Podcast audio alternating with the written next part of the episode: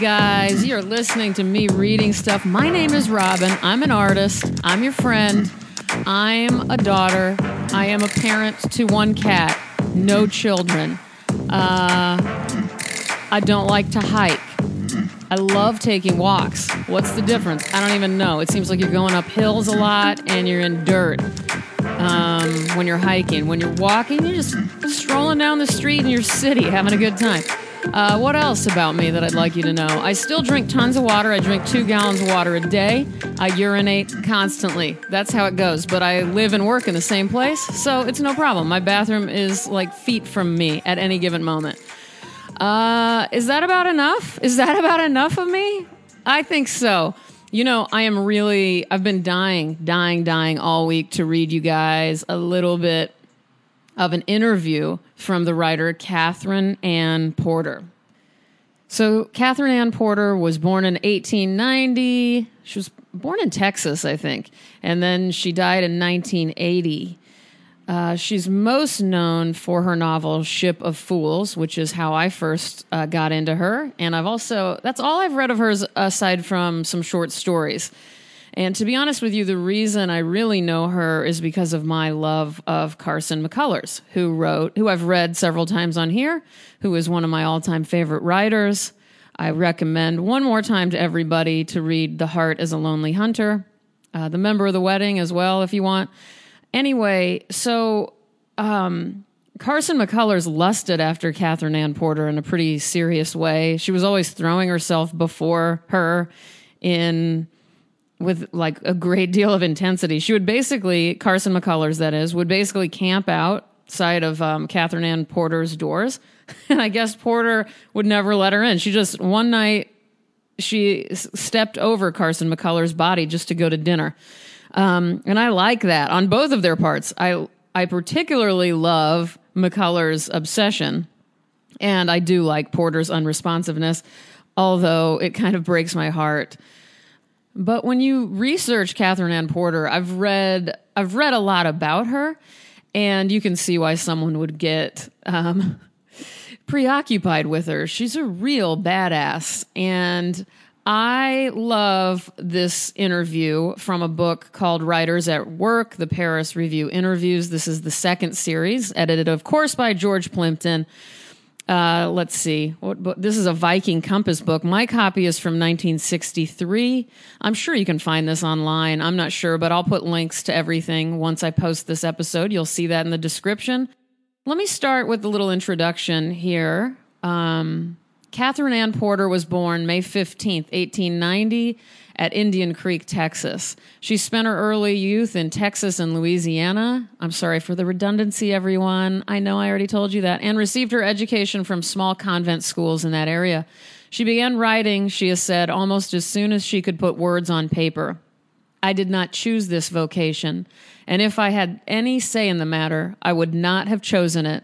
Yet for this vocation, I was and am willing to live and die and I consider very few other things of the slightest importance. Um, all right, it has a really beautiful intro, just kind of setting the scene. So when you, if you get, if you get this, you're gonna like that. And by the way, the interviewer is Barbara Thompson.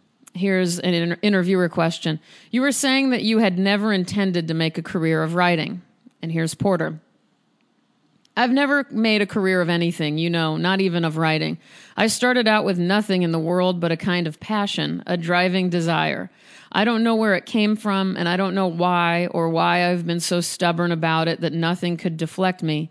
But this thing between me and my writing is the strongest bond I have ever had, stronger than any bond or any engagement with any human being or with any other work I've ever done. I really started writing when I was six or seven years old. But I had such a multiplicity of half talents too.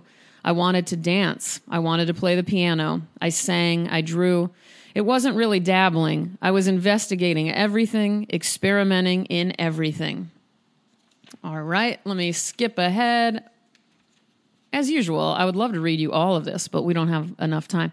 The interviewer later asks, Then you were writing all this time?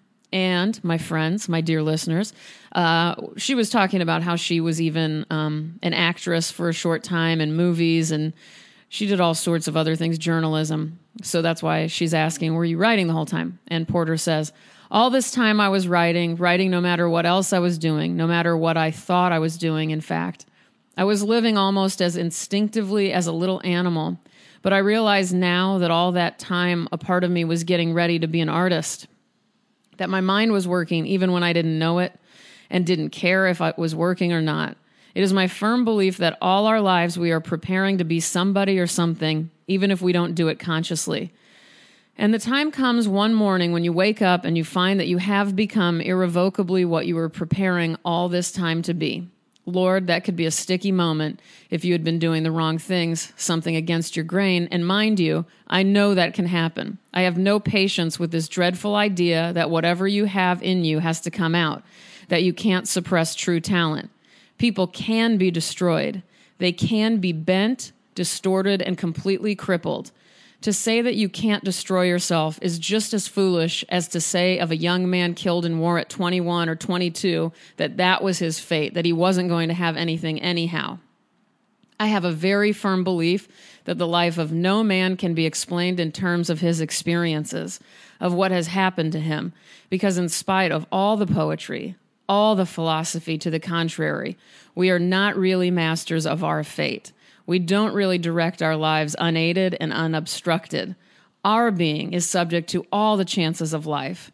There are so many things we are capable of that we could be or do. The potentialities are so great that we never, any of us, are more than one fourth fulfilled, except that there may be one powerful motivating force that simply carries you along. And I think that was true of me. When I was a very little girl, I wrote a letter to my sister saying I wanted glory. I don't know quite what I meant by that now, but it was something different from fame or success or wealth. I know that I wanted to be a good writer, a good artist. And if you don't mind, I'd like to read you one more, you guys. Um, she, the interviewer, asks, "What do you think are the best conditions for a writer then?" And Porter says, Oh, I can't say what they are. It would be such an individual matter. Everyone needs something different. But what I find most dreadful among the young artists is this tendency toward middle classness. This idea that they have to get married and have lots of children and live just like everybody else, you know? Now I'm all for human life and I am all for marriage and children and all that sort of thing, but quite often you can't have that and do what you were supposed to do too. Art is a vocation as much as anything in the world. For the real artist, it's the most natural thing in the world, not as necessary as air and water, perhaps, but as food and water. But we really do lead almost a monastic life, you know. To follow it, you very often have to give up something. The interviewer says, but for the unproven artist, that's a very great act of faith. And Porter says it is an act of faith. But one of the marks of a gift is to have courage of it. If they haven't got the courage, it's just too bad. They'll fail just as people with lack of courage in other vocations and walks of life fail. Courage is the first essential. And the interviewer says, in choosing a pattern of life compatible with the vocation, Porter says, the thing is not to follow a pattern. Follow your own pattern of feeling and thought. The thing is to accept your own life and not try to live somebody else's life. Look, the thumbprint is not like any other, and the thumbprint is what you must go by. And I will end there. I have so many people to thank. iTunes reviews. Obvious Breed blessed me and said they love my soothing voice. Well, Obvious Breed, I'm sure I love yours too, if only I had the chance to hear it. M. Olive M., who is clearly one of the sweetest people on earth, says that I ease her day by sharing my neurotic moments. Well, M. Olive M., there are plenty more where that came from, my dear. One two five eight seven zero nine four ST nine eight W, and it goes on and on. This person says, the poems are the best, Robyn is the best, this podcast is the best. Well, I say, your iTunes username is the best in all of its 75 character glory. And I'll further it and say, all of you are the best. Because anybody in this day and age who still takes the time to read, to consider others, and to care about all of these ancient art forms, anybody doing this is the best. We are in this together, people. Life is hard, thoughtfulness is easy. Have a wonderful weekend, and I'll talk to you again on Monday. Goodbye.